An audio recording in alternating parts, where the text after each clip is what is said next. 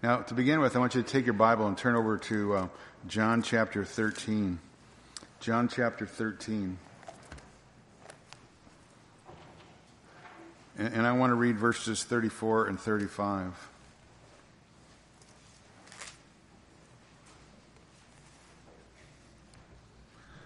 John chapter 13, verse 34 says, A new commandment I give you, that you love one another, even as I have loved you, that you also love one another. And by this all men will know that you're my disciples, if you have love for one another. If you've been with us, you know that we're working our way through the Gospel of John, and uh, we've been doing that for quite some time now. Uh, last week we finished up with chapter 13, and while we finished up with chapter 13, I wasn't quite sure that we were really ready to move on to chapter 14. So we're going to set aside this morning our series in John. And I really felt compelled in my heart all week that we need to go back and consider these couple verses uh, one more time here in uh, verses 34 and 35. And, and, the command that Christ gives to those who call themselves his followers um, uh, that you love one another even as I have loved you. And, and I think we need to ask ourselves uh, a heart question and a little more in depth exactly what does that mean? Uh, what does that mean? What does that look like? So again, this morning is going to be a little bit different than normal. It's going to be somewhat of a, a family talk. I consider us all family, so it's going to be somewhat of a family talk, and we're going to uh, address uh, through the word some issues that are on my heart. Now, I love the church, and I love this church. We've been here a long time. I love this church. I love this fellowship. And I think each and every one of us here could say the same thing. We, we love the church and we love this fellowship. Uh, we love the church because Christ has loved us. And, we want to be a part of a place, a, a, fellowship where He's honored, where, where you can bring your family and you can sit under the teaching of the Word of God, and the Word is everything. Some of you have been here for a long time. Some of you have been here for a little bit of time. Some of you have only been here for a short amount of time. But the truth is, we're all here by God's providence. We're all here according to His sovereign purposes and His plans. Uh, he's the one who has directed us, all here together at this point in history. So every one of us in the room is really here by divine appointment. And He is the one who's building His church. He's the one who's building His church, and we just happen to be the beneficiaries to be blessed, uh, to be a small part of this fellowship known as Cornerstone Bible Church. And again, we love the church and we love this fellowship in particular because we love the Lord Jesus Christ who's loved us first. The one who's given his very life blood for us, for the church. And again, who by his great mercy and grace and his love have placed us all together. We who've repented of our sin and turned uh, to the person of Christ alone for our salvation and brought us into a, a spiritual body. Again, this, this uh, group of people known as the church. And again, the church is being built up by God and by the Lord Jesus Christ himself, not by men. Uh, not by the ideas of men, not by the techniques of men, not by the skill of, uh, uh, of teachers, but by Christ himself. He told Peter in Matthew 16, 18, Jesus said, I will build my church and the gates of Hades will not overpower it. There's no power on this earth that can prevail against God's plans, his church that he is building. Again, I go back to the psalm I read out of Psalm 24. This earth belongs to the Lord. And if we are believers in Christ, we need to believe what God's word says about every single issue and not listen to the culture that is not anchored or moored in any truth, moored like, like a, a, a boat to a dock. They have no foundation to stand on because they've rejected objective truth revealed to them in the Word of God. Therefore, the entire world is being seduced by lie after lie after lie. Because if you don't believe the truth, the only thing that is left for you to believe is a lie. And I've told you before, I don't think Satan really cares what lie you believe, just as long as you believe a lie. It's irrelevant to him, just as long as you don't believe the truth. Christ says, I'll build my church and the gates of Hades won't overpower it. So again, the church, the body of Christ, that's where the Holy Spirit dwells. It's the place where God's glory is most manifested on the earth. It's the place where God's people come to hear His word. It's the place where the very word of God accomplishes exactly what He desires for it to do, which it'll never return back to Him void. The church is the place where the always faithful God, who cannot deny Himself, is always working in the hearts of His people, His children, genuine believers. And He's always in the process of conforming us more and more to the image of His Son, the Lord Jesus Christ. And the church is the place where God's plans and his eternal purposes are and will be carried out from election to salvation to sanctification all the way to final glorification. All of this happens and, and is carried out in and through the church. Therefore, the church is the most valuable thing on the face of the planet because it has been bought with the highest price ever paid, for anything, that being the shed blood of the dear Lord Jesus Christ. 1 Peter 1.18, Peter says, knowing that you are not redeemed with perishable things like silver or gold from your futile way of life, inherited from your forefathers, but with the precious blood of a lamb, the unblemished, spotless blood of Christ. Paul to the Ephesian elders, Acts 20, talks about them shepherding the church of God that was purchased with his own blood. The church is precious, and it has a precious value. And the church is precious because it has a precious Savior uh, who is willing to leave eternity and step into time and, and put on our flesh and suffer the agony and the humiliation of the cross to die in our place, again, bearing our sins as our substitute. We love the church because it's the one place on, on earth where God's will is carried out exactly as it's carried out in heaven. We love the church because it's a place where God is worshiped, where He's praised, where He's adored, where He is loved. Uh, again, it's a place where Christ is exalted, a place where holiness and purity is modeled and lived out, where true fellowship and true love and true unity can occur. We love the church because it's a place more than any other place on the earth where God's truth and His word is upheld. First uh, Timothy, uh, 1 Timothy 3 verse 15, the church of the living God, which is the pillar and support of the truth. I love the church. I love the church in general. And again, I love this fellowship. I, I love this body of believers that I have a privilege of being a part of. That God has called me to shepherd and oversee here at Cornerstone Bible Church uh, to lead along with the other men that God has called uh, to be elders over this fellowship. And, and because I love the church, I, I love you. I, I, love you because as a people called by God to himself, um, he has a special love for you. And I love what God loves. I love whom God loves. And because I love you, I'm always thinking about this place. Ask my wife. I mean, I think about this place all the time. And I'm always thinking about this place and often praying for us, for all of us, that, uh, the, for the spiritual health and spiritual well being of this congregation. Always asking myself, how are things at the present? How are things going presently? And in what direction might we need to go in the future? And, and the truth is, at the moment, things are going pretty well. I mean, we're obviously growing in numbers. And I think we're also not just growing in numbers, but growing in our knowledge and our love of Christ. But to be honest with you, I am a little concerned. Not often, but every once in a while I hear something that makes me concerned, certain heart attitudes in the fellowship that I think we just need to be aware of and on the lookout for. Certain heart attitudes that aren't helpful to the fellowship and if not addressed could grow into a problem. So this morning, I want us all to do, by way of examination through the Word of God, I want us to do a heart check.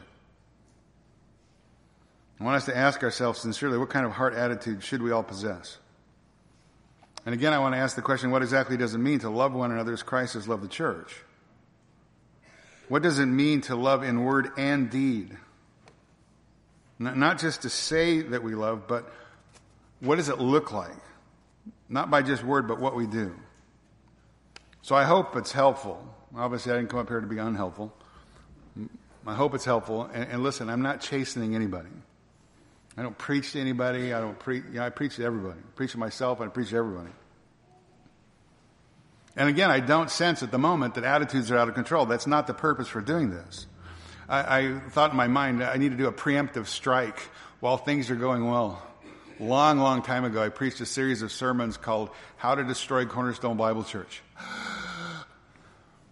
I thought it was helpful because things were not, things were going pretty well. I thought if things are going pretty well, this is the perfect time to say how do you destroy this place. If you want to keep it the right track, the way God is calling it, make sure you don't do these things. In the sixth series sermon, I think it was. Oh, they'll tell us really what's going on behind the scenes. I'm saying there's nothing going on. I just thought it would be helpful. Oh, there's some kind of problem here this morning. Are you? No, I'm just telling you, it's a preemptive strike. Let's just stop. We, just worked through this in the text. Let's just stop and consider it again. Let's address issues before they're issues.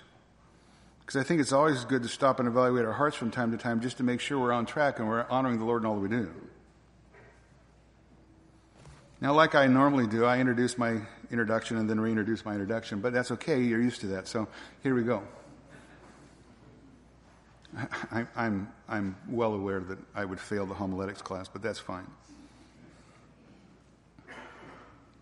We talk a lot around here uh, about the fact that we live in troubled times, right? We're living in troubling times, uncharted waters to some extent. Things are changing very rapidly this day, eh, this day, uh, every day in this country and around the world, really. It's crazy. Because again, you have a group of people who have been deceived by a lie and won't accept the truth. Therefore, the devil kind of has his way with them. Every day in this country, it seems like we're losing more and more freedoms in this country. Even religious freedoms, I think, are being jeopardized. Certain things that we once took for granted are coming under attack. If you look at the direction of the world and the events that are going on in it, I think many of us, many of us would come to the conclusion that perhaps even in our lifetime, open persecution could become a real reality uh, for Christians here in this country.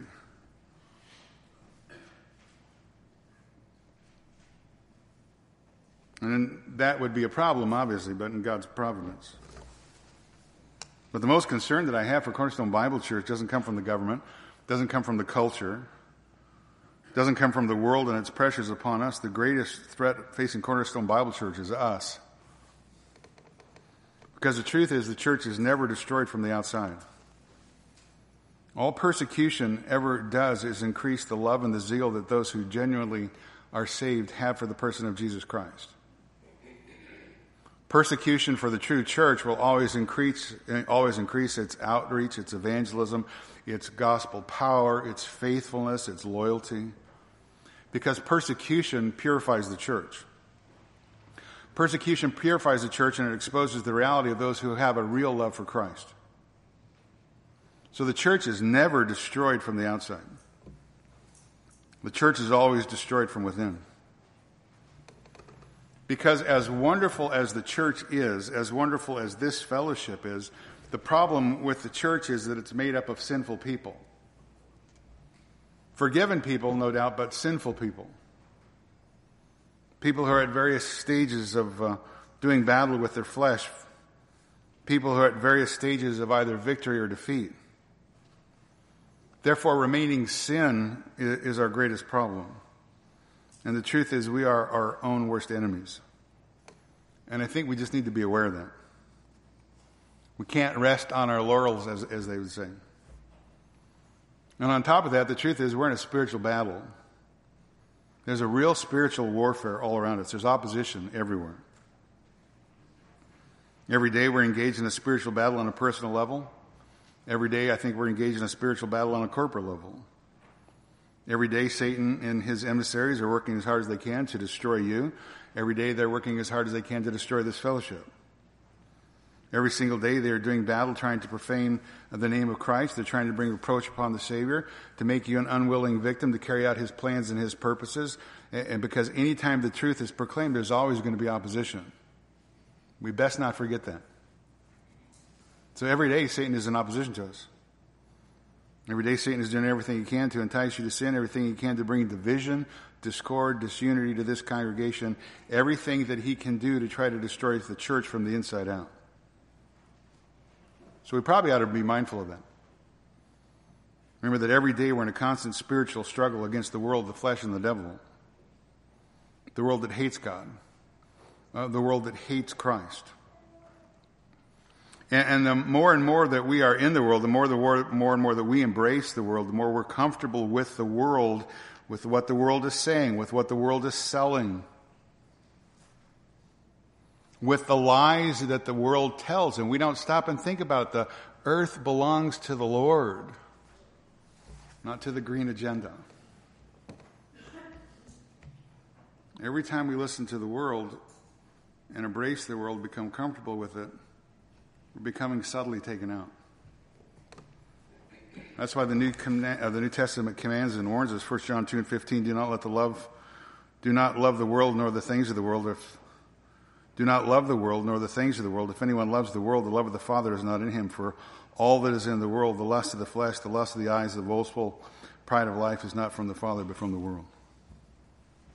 And you know this as well as I do. Every day the culture is trying to increasingly press its way in, force its way in to your homes, families, to the fellowship. The world's thoughts, the world's priorities, the world's passions. That the world wants us to cave and believe its truth. Wicked agendas, absolute wicked agendas being forced upon us and our children. All the normalization now uh, of all kinds of perversion. Attempts in part to divide the family, to set children against parents and parents against children. That's in part what is behind all the transgender nonsense. It's division in the home. Your dad doesn't understand you. Your mom doesn't understand you. Come to us. We'll take care of your problem. It's to, it's to create division. And again, the world around us is not our greatest problem. We're the problem.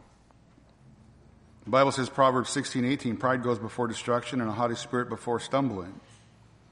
1 Corinthians 10, verse 12, let him who think, let him who thinks he stands take heed lest he fall. So one of the responsibilities I have as a shepherd is, is to warn, warn the body to stay on track, to keep our priorities in check, to be constantly evaluating uh, ourselves to see where we are. So again, here in John chapter 13, in the, in the context of this text, uh, the night before Christ is to be executed, the night before he's to be crucified, the very night that he's betrayed by Judas, the very night that all the disciples forsake him and flee, uh, Peter denying him. Remember the context? The context was all these men were arguing amongst themselves for their position of authority in the kingdom. Who's going to be the greatest? Who's going to be the greatest among them?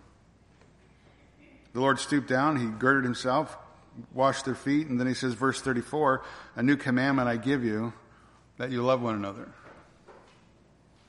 It's not new in the sense chronos like time, but it's new uh, kainos. It's a it's new kind, uh, a new kind of love. Fresh, unprecedented, unheard of love. a love that's never been demonstrated before in the world. It's the love of God through Christ to literally lay down his life for us. The one who loved me and delivered himself up for me is the idea. It's that sacrificial love that, for the sake of others, that, again, for others who may not even care anything about us, uh, for those who even may hate us, that's the love we're called to. A new commandment I give you that you love one another even as I have loved you, that you also love one another. Verse 35, by this all men will know that you are my disciples if you have love for one another. Now, one of the characteristics I told you about, not only about Peter, but all of these men, is very similar to the characteristics of all of us. There's a tendency to hear but not listen. Shake our heads in affirmation. I, I love one another. And, and then we don't practically carry out the command. We hear, but we don't listen. And again, remember the kind of love that the Lord is talking about here is not just love in word, but it's love in deed, love in action, agape love. Again, countercultural love. The world doesn't, knows nothing of this kind of love. The world can never produce this kind of love. It's the kind of love that only belongs to those who are indwelt by the person of the Holy Spirit. Those who've been, those who belong to God, those who've been transformed and changed from the inside out. And I told you it's a love that's not a feeling, but it's a love that's based on determined acts of the will. It's a love that's based on determined acts of the will, which always results in determined acts of self giving. It's a love that willingly and joyfully desires to put the welfare of others above one's own. It's a love that leaves no room for pride or vanity or arrogance or self. And again, it's a love that's an act of choice. A love that we're commanded to carry out on behalf of others. That's godlike agape love. That's the love that Christ calls us to love each other with. You love one another even as I've loved you. And sadly, when there are conflicts in the body of Christ, when there are relationships that are marked by anger or attitudes of hostility or enmity, strife, disputes, disunity, most of the time, uh, those are not about some kind of primary theological issue regarding the gospel. Most of the time, when disputes and disunity come into the body of Christ, it is always over the issue of personal preferences. And as I mentioned last time, I believe, if we're going to love each other as, as, Christ has loved us, then we'll, while we may not be literally called to lay down our life physically for another in, in most circumstances, we most certainly, if we're going to love each other as Christ has loved us, we're most certainly going to have to die to a series of little deaths, as it were, and lay aside our preferences for one another. If we want to be obedient to the command that you love one another even as I've loved you. And if we're going to carry out that biblical command to love one another as Christ loved us, that's going to demand that we have an attitude of utter humility towards each other. And if we're going to have an attitude of utter humility, that means we, need to look at the greatest example of humility, and that's found over in Ephesians or over in Philippians uh, chapter 2. So take your Bible and turn over there. Philippians chapter 2.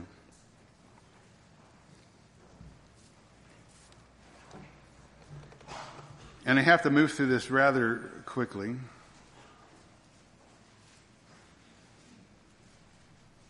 But before we do, uh, first off, I need to draw your attention as we read the first verse. There's four if statements in verse 1. And, and I don't want to get too technical, but the Greek participle translated there if in this situation, as it's related to the verb, introduces what's known as a first class conditional clause. So it has the expressed idea like this. If this condition is true, and it is, then this is what follows. So a lot of grammarians would say that it's probably better to render it because or since. Because or since. That kind of gives you a more complete idea of what's being said here. So, verse 1, let me read it and we'll work our way back through it. If there's any encouragement in Christ, if there's any consolation of love, if there's any fellowship of the Spirit, if any affection and compassion, or really sense, or because there is, I think really is the idea. Because there is encouragement in Christ. Parakleos is the, the word. It just means to come along, to come alongside, to give somebody assistance, to offer them comfort, counsel, exhortation. And I think the most important encouragement in Christ comes directly from the Paraclete, from the person of the Holy Spirit who dwells within each and every believer. And I really think that's kind of the idea here overarching. I, I think what he's talking about here, encouragement in Christ, I really think he's talking about our union with Christ. He's talking about because of our union with Christ, we're all united together. Again, we're all indwelt by the common person of the Holy Spirit, and, and that reality should cause us to strive to preserve the unity that God has granted to us in the body of Christ. In fact, if you look back up in verse 27 uh, of chapter 1, Paul says, only conduct yourself in a manner worthy of the gospel of Christ, so that whatever I come and see you, or, uh, or remain absent, or whether I come and see you or remain absent, I may hear that you are, here it is, standing firm in one spirit, with one mind, striving together for the faith of the gospel. Right? Since there's encouragement in Christ, since you're together in Christ with one spirit, you're striving for the faith of the gospel, you're compelled to preserve that unity that God has given to you that God has granted you in the body of Christ. We are so individualistic in the West and especially in the United States because that's how we grew up. We've got to jettison that and start thinking biblically.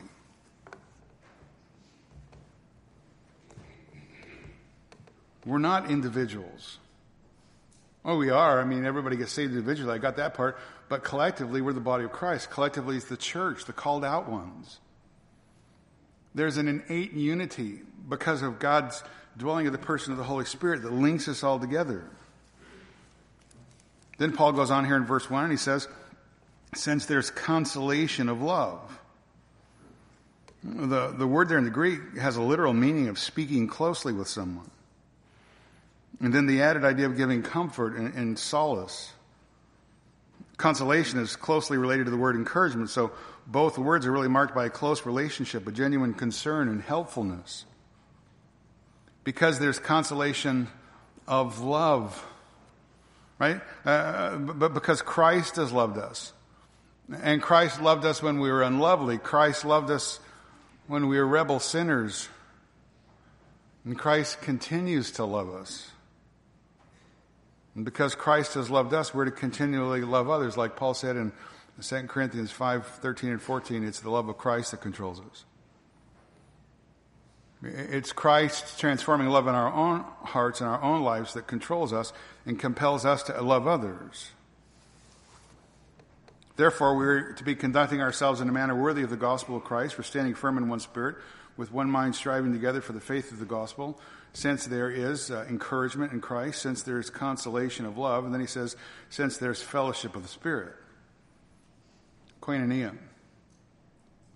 Fellowship, community, communion, partnership, mutual sharing. Again, fellowship of the Spirit. Again, with this innate, uh, innate uh, uh, intimate fellowship with each other, because every believer is indwelt by the person of the Holy Spirit the one who lives within us, the one who sealed us, the one who's the guarantor uh, uh, of our eternal inheritance, the one who's the source of our spiritual power, our spiritual gifts, our spiritual fruit, the one who helps us in our weakness, the one who we are to be controlled by and continually filled by. 1 Corinthians 12, 13, Paul says, For by one Spirit we're all baptized into one body, whether Jews or Greeks, whether slaves or free, we're all made to drink of one Spirit. Again, there's this unity in the body of Christ, the fellowship. So, since or because all this is true, because there's encouragement in Christ, because there's consolation of love, because there's fellowship of the Spirit, there is also, he says, affection and compassion. Now, the word affection is a funny little word in Greek language. It means or it's uh, splanchnon. It, it, just literally means inward parts. If you have the uh, King James, I think it says bowels. What are they talking about? Because that's what they thought, uh, thought the seat of the emotion was, was in the gut. You know, that's kind of the idea. The emotions, affections, the emotions. Uh, and it really speaks of tender, tenderness and tender affection. Since there's affection and compassion, it literally means compassion, pity, mercy. Paul used the word over in uh, Romans 12.1. He says, I urge you therefore, brethren, by the mercies of God. It's interesting. We'll get to it eventually in the evening, Lord willing our study in Romans, everything I've said up to this point, therefore, by the mercies of God, everything I've told you is all the mercy of God in your life. Therefore, because God has been so merciful to you, you need to present yourself, present your bodies as living and holy sacrifices acceptable to God, which is reasonable. It's just reasonable. It's your spiritual service of worship. So since there is, or because there is encouragement in Christ, since there is, or because there is consolation of love, because there is fellowship in the Spirit, because there is, or since there is affection and compassion, since there's tenderness and mercy, uh, uh, uh, uh, believers are do every, to do everything they can to preserve the unity in the body of Christ. Because failing to do so weakens the church. And, and failing to pursue a unity really is a sin, and it really is the ultimate act of ingratitude towards God.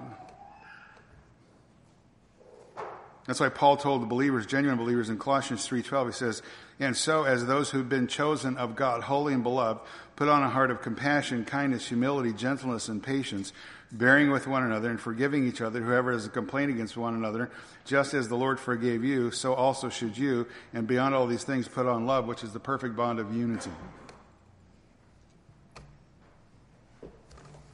It's reasonable. Now, in verse 2, Paul makes it a little personal.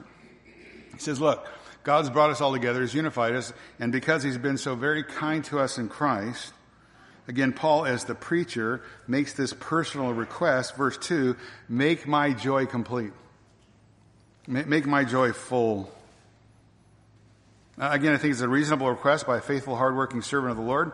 It's a legitimate goal for believers to have, as the New Testament makes it clear that believers are to love and honor and respect uh, uh, appreciate their human leaders, their pastors, their elders. The writer of the book of Hebrews says, Hebrews 13, 17, obey your leaders, submit to them, for they keep watch over your souls as those who will give an account. Let them do this with joy and not with grief. Listen, for this would be unprofitable for you.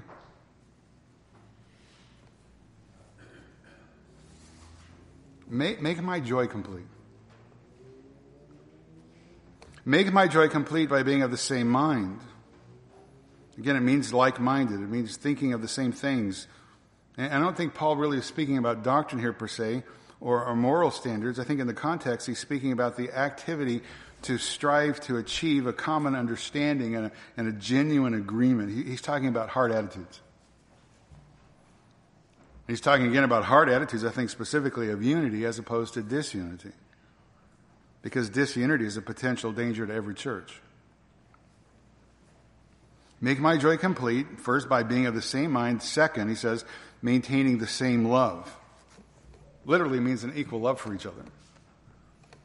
You say, well, how in the world do you do that? Because some of, the people in the room aren't very lovely. How, do you do that? Not, not everybody in the room is equally as attractive. And I'm not talking physically, right? Maintain the same love. Again, but it's agape love. What kind of love is that? It's a love of what? Choice. Love of the will. It's an intentional, conscious choice that seeks the welfare of others in the body of Christ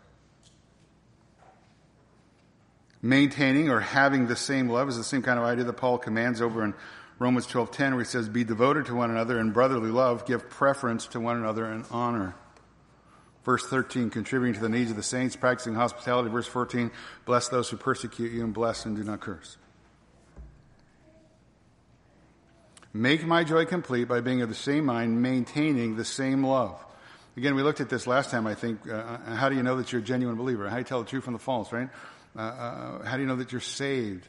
Uh, John, 1 John 3 verse 14 says, we know that we passed out of death into life because we love the brethren. He who does not love abides in death. Everyone who hates his brother is a murderer. And you know that no murderer has eternal life abiding in him. We know love by this, that he laid down his life for us, and we ought to lay down our lives for the brethren. But whoever has this world's good and beholds his brother in need and closes his heart against him, how does the love of God abide in him? Little children, let us not love with word or tongue, but in deed and truth. Make my joy complete by being of the same mind, maintaining the same love. 30 says, united in spirit. Literally one mind, one accord. I guess if you want to get more specifically, one soul, one souled. It's the only time the word's used anywhere in the New Testament. United in spirit. Be united in spirit. Be one souled. Again, by definition, it excludes all personal ambition, all selfishness, all hatred, envy, jealousy, strife, any other, any of the other evils that are the fruit of self-love. United in spirit means to live in a selfless harmony with other believers in Christ. And then he gives one more, one last marker here of spiritual unity. Make my joy complete, being of the same mind, maintaining the same love, united in spirit. Number four, intent on one purpose. Intent on one purpose, literally thinking one thing. Be of the same mind. Be agreed together. Cherish the same views. Be harmonious. And, it's virtually a synonym with of uh, having the same mind. So spiritual unity is defined by characteristics, or the characteristics that define spiritual unity, are one mind, one love, one spirit, one purpose. I mean, they're all kind of common, or they, they complement each other. They kind of overlap. They're all inseparable. So basically, I think you said the very same thing four different ways, right? With just a slightly different emphasis each time.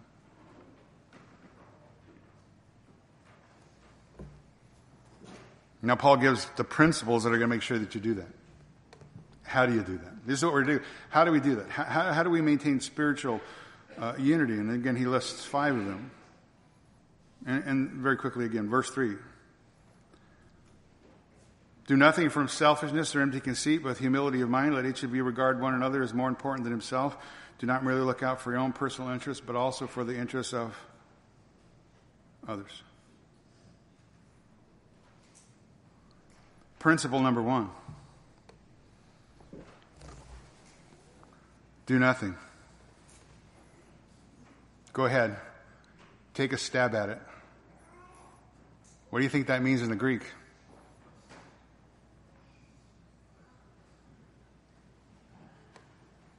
Principle number one do nothing from selfishness. eritheia is, is the word, it just means electioneering intriguing for office. Uh, um, it's the idea in the New Testament of courting distinction or, or desire to put self forward. I believe the ESV says selfish ambition. It's someone who wants to put themselves forward, wants to advance themselves, uh, and uh, they'll use strife to get ahead. That's kind of the attitude. It's a, really a worldly attitude. And when you become selfish, listen, you're literally at war with everybody else around you. So the word can refer to a party spirit or factions or rivalry or partisanship. Any kind of self seeking that leads to quarreling, hassling, haggling, fighting, arguing, contending. Paul used it over in the list in um, Galatians chapter 5. He called it, it's translated into the English disputes, but it's a work of the uh, flesh, not the work of the Spirit.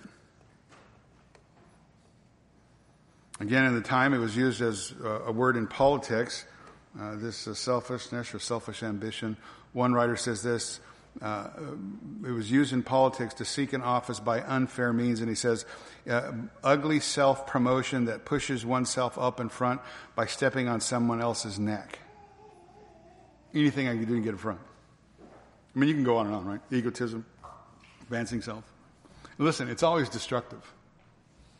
It's always destructive, it's always disruptive. And again, it comes out of our flesh. It's deeply rooted in pride. It makes us want to get what we want to get. It makes us want to get our own way. It makes us want to set our own course. It makes us want to focus on our own agenda. It wants to build up ourself. And at the same time, it doesn't mind tearing down someone else. It's selfishness, selfish ambition. It's a deadly sin, a destructive sin. It destroys first the person who manifests it, even though maybe no one else is harmed, but they are. It destroys the person who first manifests that sin because it's a sin that comes out of the heart, a bad heart. And when, obviously, when it's manifested, it, it breeds anger and resentment, jealousy. And there's probably no sin that can more quickly divide and weaken a church than selfishness. Listen to me. There's probably no sin that can more quickly divide and weaken the church than selfishness, even in a congregation that is doctrinally sound and spiritually mature on a lot of different levels. And, no one's immune to the threat of the sin. The church of Corinth, as you know, struggled greatly with this sin. That's why Paul implored them, 1 Corinthians 1.10, I exhort you, brethren, by the name of our Lord Jesus Christ, that you all agree, there be no divisions among you, that you be made complete in the same mind and the same judgment. For I have been, informed that concerning you, that my brethren, by Chloe's people, that there are quarrels among you. Now I mean this, that each one of you is saying, I am of Paul, and I am of Apollos, and I am of Cephas, and I of Christ. Has Christ been divided? Paul was not crucified for you, was he? Or were you baptized in the name of Paul? I mean, all these people in positions of leadership there in the church of Corinth were worthy of the congregation's respect and admiration. But these groups had splintered off and they become fascist and self-serving and they're promoting themselves and their favorite leaders above promoting the cause of Christ. Well, they were using Christ's name, but they were still acting out in the flesh. And when you act out in the flesh, it poisons everything that is done on behalf of the cause. Again, one writer says this discord and divisions are inevitable when people focus on their agendas to the exclusion of others in the church. Disregard of fellow believers, no matter how unintentional, is a mark of loveless, sinful indifference that produces jealousy, contention, strife, and other enemies of spiritual unity. Wherever jealousy and selfish ambition exist, whatever the cause, there is disorder and every evil thing. James 3, verse 16.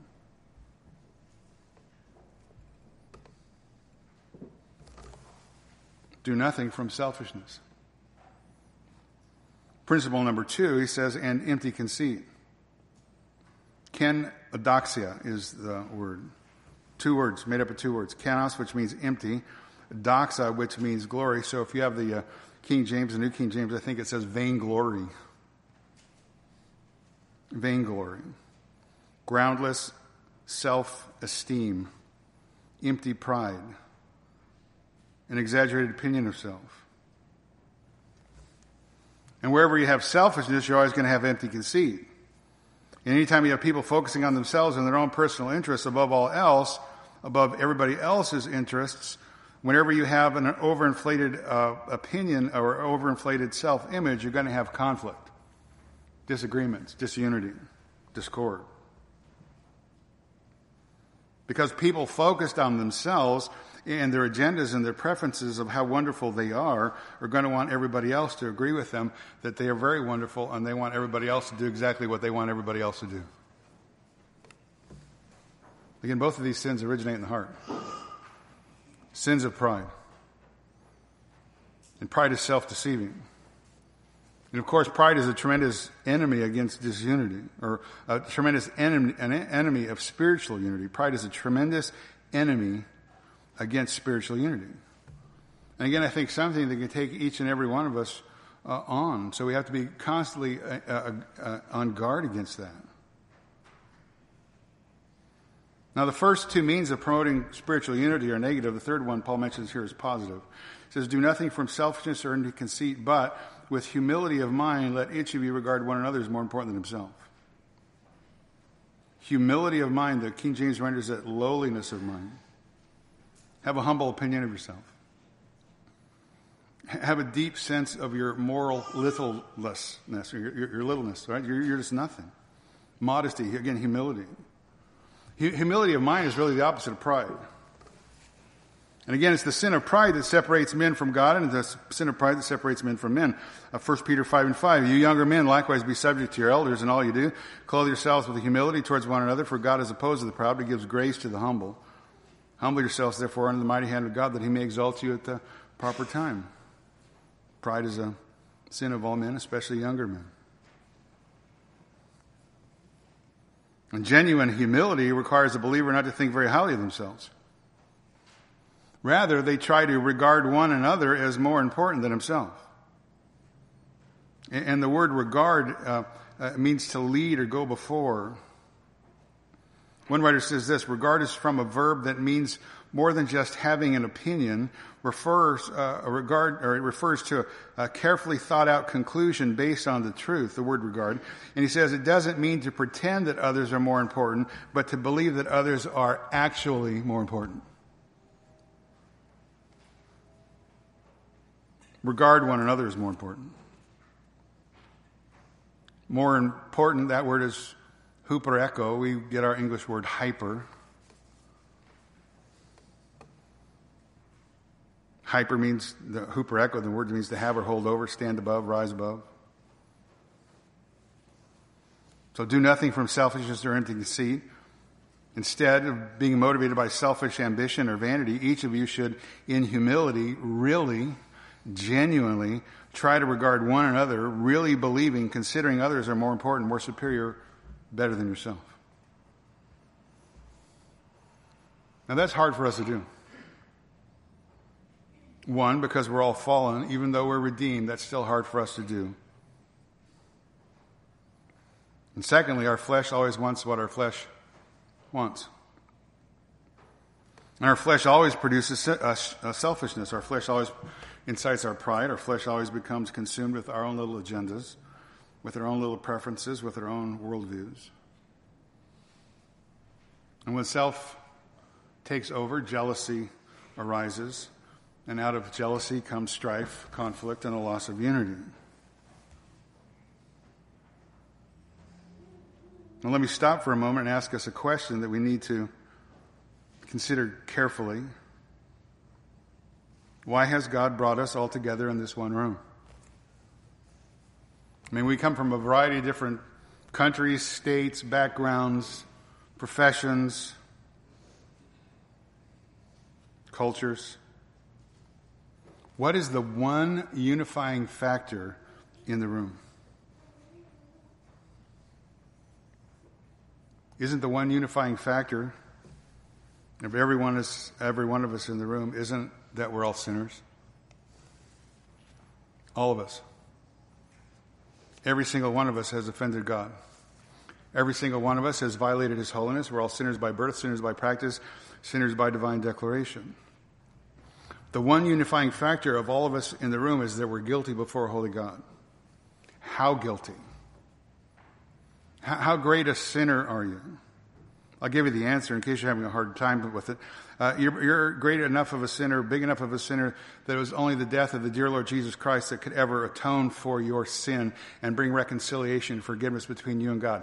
That's how big of a sinner you are. Now, let me ask you another question Who's the greatest sinner that you know personally? Who's the greatest sinner that you know? Because again, if we're just gut honest, a lot of times we look around the room and go, well, yeah, yeah, you know, right? I'm not as bad as.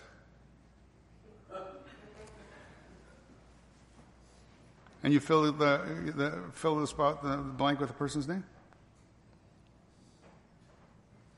And the truth is, most of us like to gloat over other people's failures and over people's, other people's sin.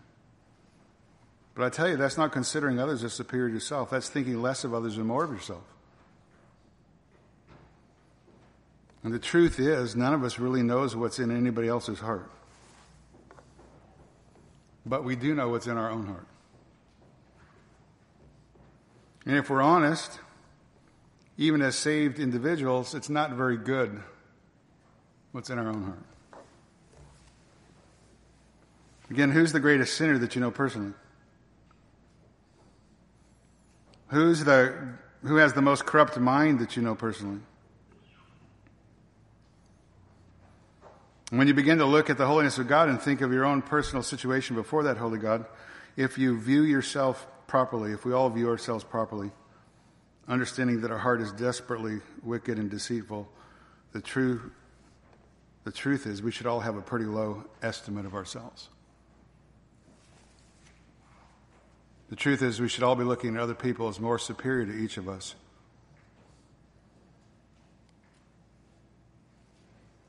The truth is, from that perspective, having a proper understanding of ourselves before a holy God, that we're great sinners saved by great grace the command to do nothing from selfishness or empty conceit, but with humility of mind, letting each of you regard one another as more important than themselves, ought to be a bit easier to carry out, especially if we're honest and we evaluate the information that each and every one of us has about our own hearts.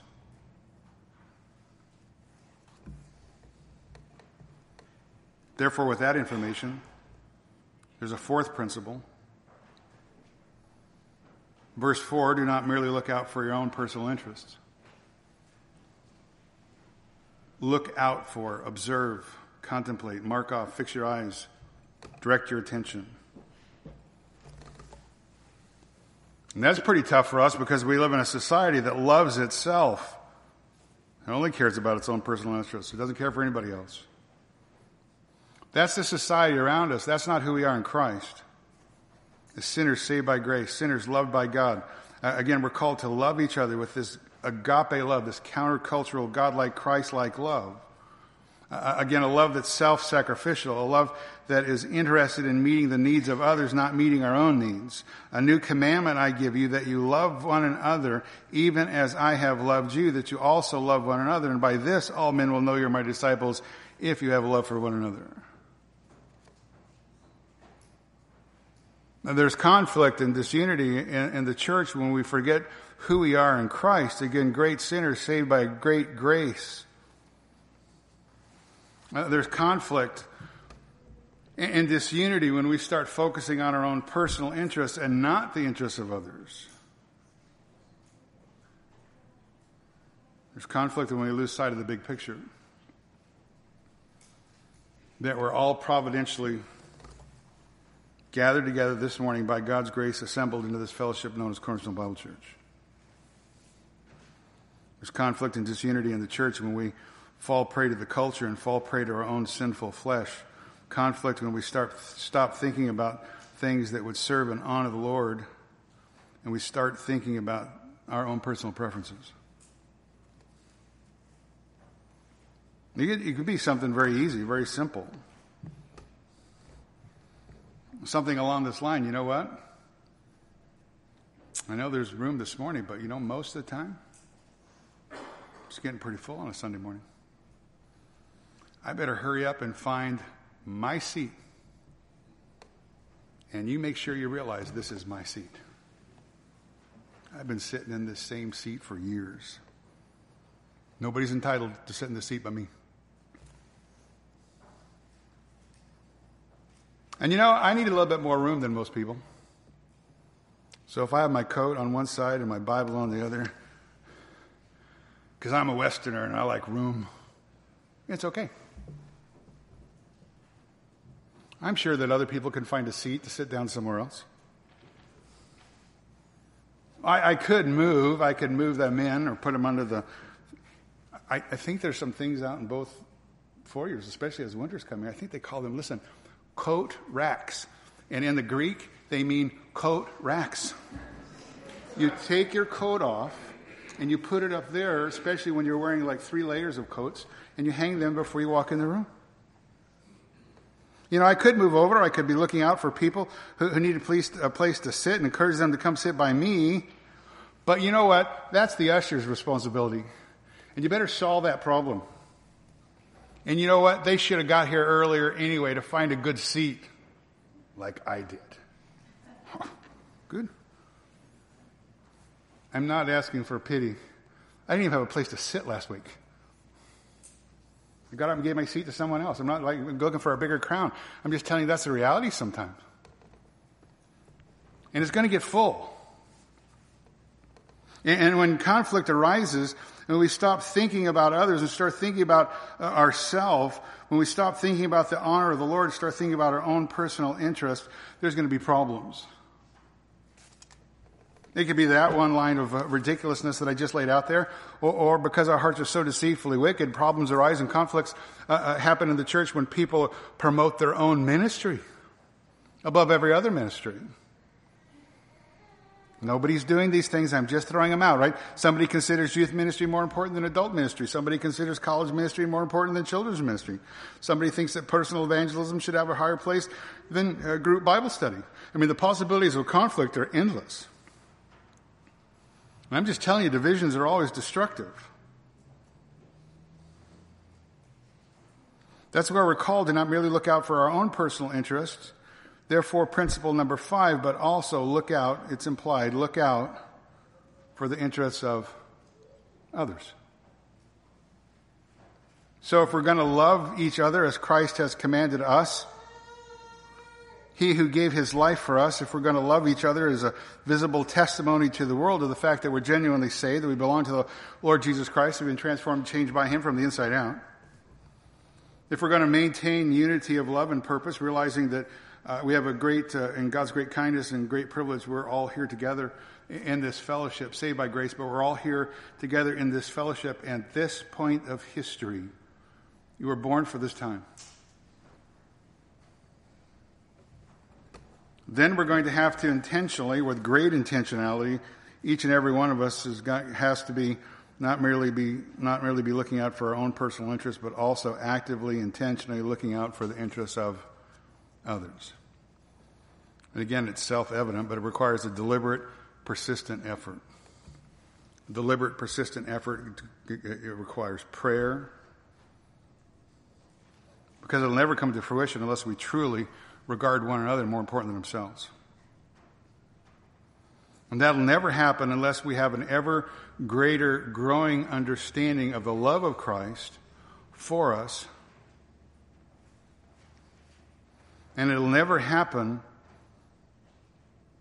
unless our focus is squarely placed on the person of Christ before us and we mimic his attitude, his actions, that's why Paul says in verse 5 have this attitude in yourself, which is also in Christ Jesus, who, although he existed in the form of God, did not require equality with God a thing to be grasped, but emptied himself, taking on the form of a bondservant and being made in the likeness of men, being found in the appearances of man, he humbled himself by becoming obedient to the point of death, even death on a cross. There's no greater picture of love. There's no greater example of humility that should motivate us as believers to live in love and kindness and humility towards others than the incarnation of the Son of God. So if you call yourself a believer, then you follow him. Call yourself a Christian, you follow him. You follow his example of selfless love, his humble self-denial, his self-sacrifice. That's the Christ-like love that he's called us not only to follow, but, but he's enabled us to achieve with the indwelling person of the Holy Spirit. And again, as I said earlier at the top of the hour, very few of us are ever going to be called literally to die in the place of others in the body of Christ. But if we're going to love each other as Christ loved us and maintain spiritual unity and keep our focus on the big things, what God has called us to do through this ministry, then all of us are certainly going to have to die to a series of little deaths, as it were. We're all going to have to at some point lay aside our preferences for one another if we want to be obedient to the command that you love one another even as I've loved you. So, if we're going to be of the same mind, maintaining the same love, united in spirit, intent on one purpose, doing nothing from selfishness or empty conceit, with humility of mind, each of you regarding one another is more important than ourselves, not merely looking out for our own personal interests, but also for the interests of others, then we're going to most definitely have to have the attitude that was supremely manifest, again, in the person of the Lord Jesus Christ during, during his incarnation have this attitude in yourself, which was also in Christ Jesus, who, although existed in the form of God, did not regard equality with God a thing to be grasped, but he emptied himself, taking on the form of a bondservant, being made in the likeness of men, being found in the appearance of man, he humbled himself by becoming obedient to the point of death, even death on a cross. The Lord of glory, the, the sinless Son of God, the King of Israel who left his home in heaven, God who incarnated himself, God who took on flesh and became a man, one who he himself took a towel again and he girded himself and washed the dirty feet of his disciples because they wouldn't serve each other. The one who chose to come into this world out of his love for us. The one who chose to go to Calvary's cross to redeem sinners like you and I, again, out of his love for us. The one who chose to face all the punishment and the horror of the cross as the sin bearer so that you and I might be reconciled unto God the Father, forgiven, brought into God's family, adopted as sons and daughters into that family, made objects of God's great eternal love. So if we're going to love each other as Christ has loved us, then we're going to have to humble ourselves. Keep our eyes on Christ. Demonstrating the same selfless, others oriented love that he showed.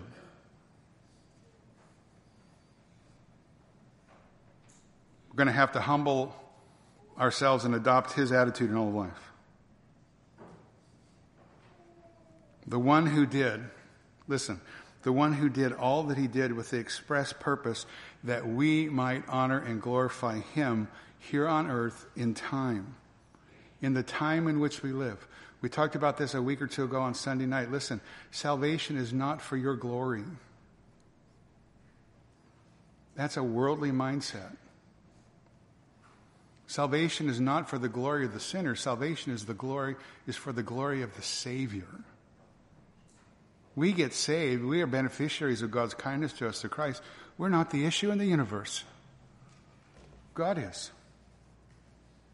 He saved us that we might represent Him well to others in the time in which we live, because this is the time in which we live.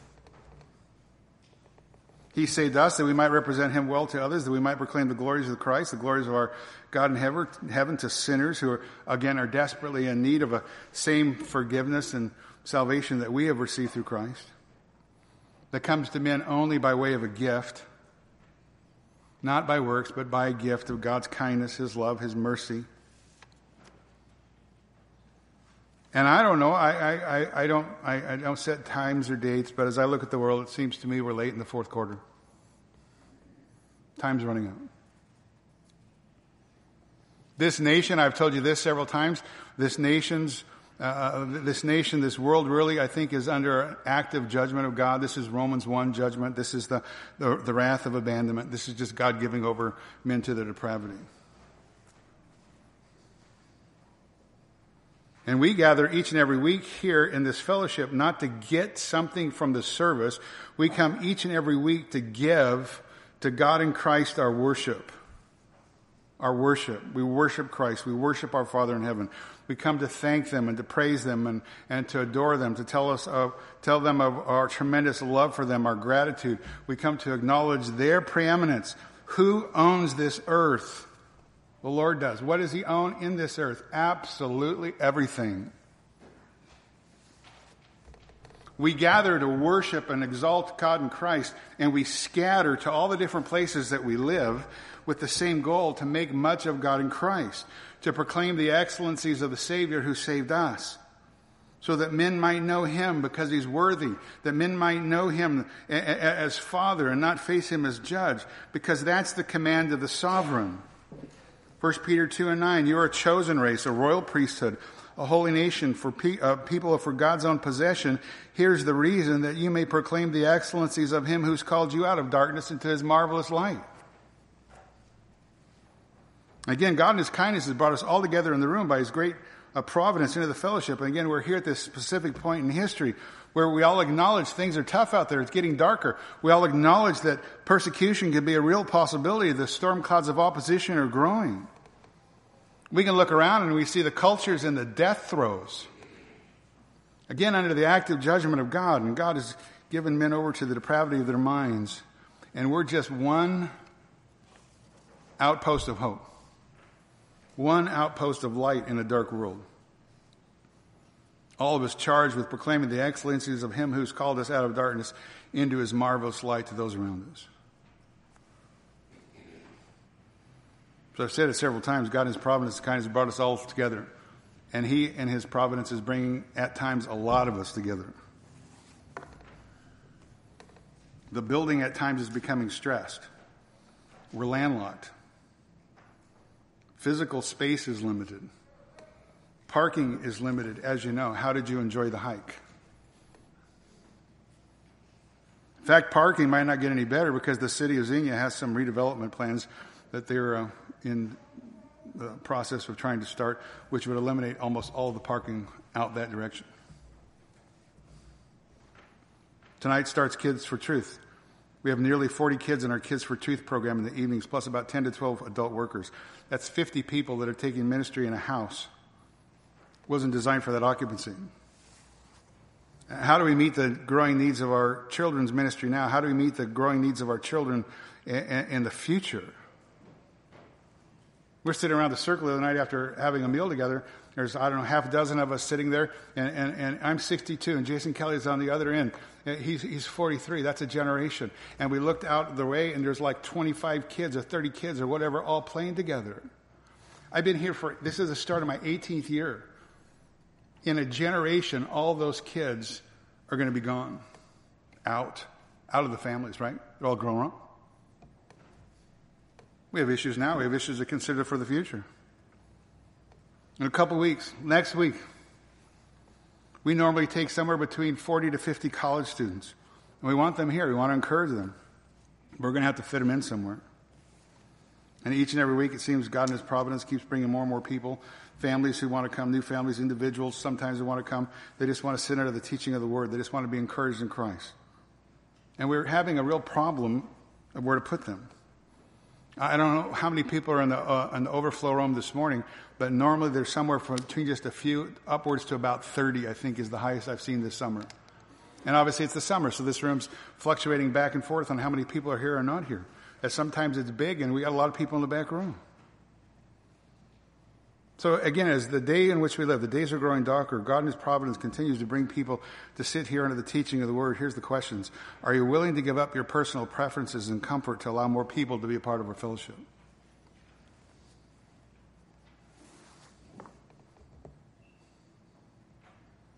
Are you willing to consider change?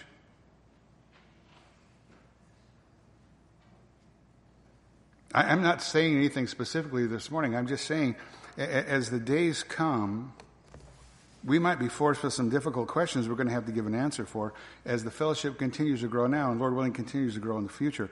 But if we're ever going to make answer any kind of questions, we got to make sure that we're committed to each other and love each other as Christ loves us. I think that has to be preeminent. And again, a love that's not just theoretical, it's a love that's practical, tangible, demonstrable, the love of action. And we need to be praying. We need to be praying that God gives us some wisdom on what we should do. Pray that God would make sure that our heart attitudes are always proper, they're Christ like. Stop and evaluate our own hearts, our own attitudes, our own preferences. Consider how we can serve each other better in, in, the body of Christ. Again, always committed to the unity of Christ, always committed to loving each other as Christ has loved us, always committed to striving to emulate the great example of humility that we see in the person of the Lord Jesus Christ, committing ourselves again to doing nothing from selfishness or empty conceit with humility of mind, each of us regarding one another as more important than himself, and not merely looking out for our own personal interest, but also the interest of others. Always having our focus on others, always having our focus on Christ, always having our focus completely on Christ and His glory in everything we do and in every decision we make. Take your bulletin out.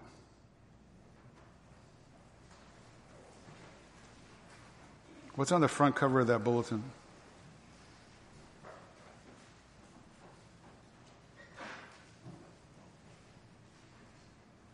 Each week we print that bulletin.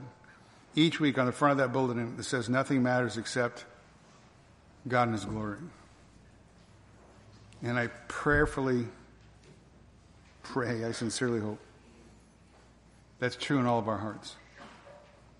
That that's just not something printed on a page, it's not something we say, but it's actually something we believe, and therefore we're willing in Christ like humility to consider how we might serve others as God continues to bring people and the fellowship continues to grow.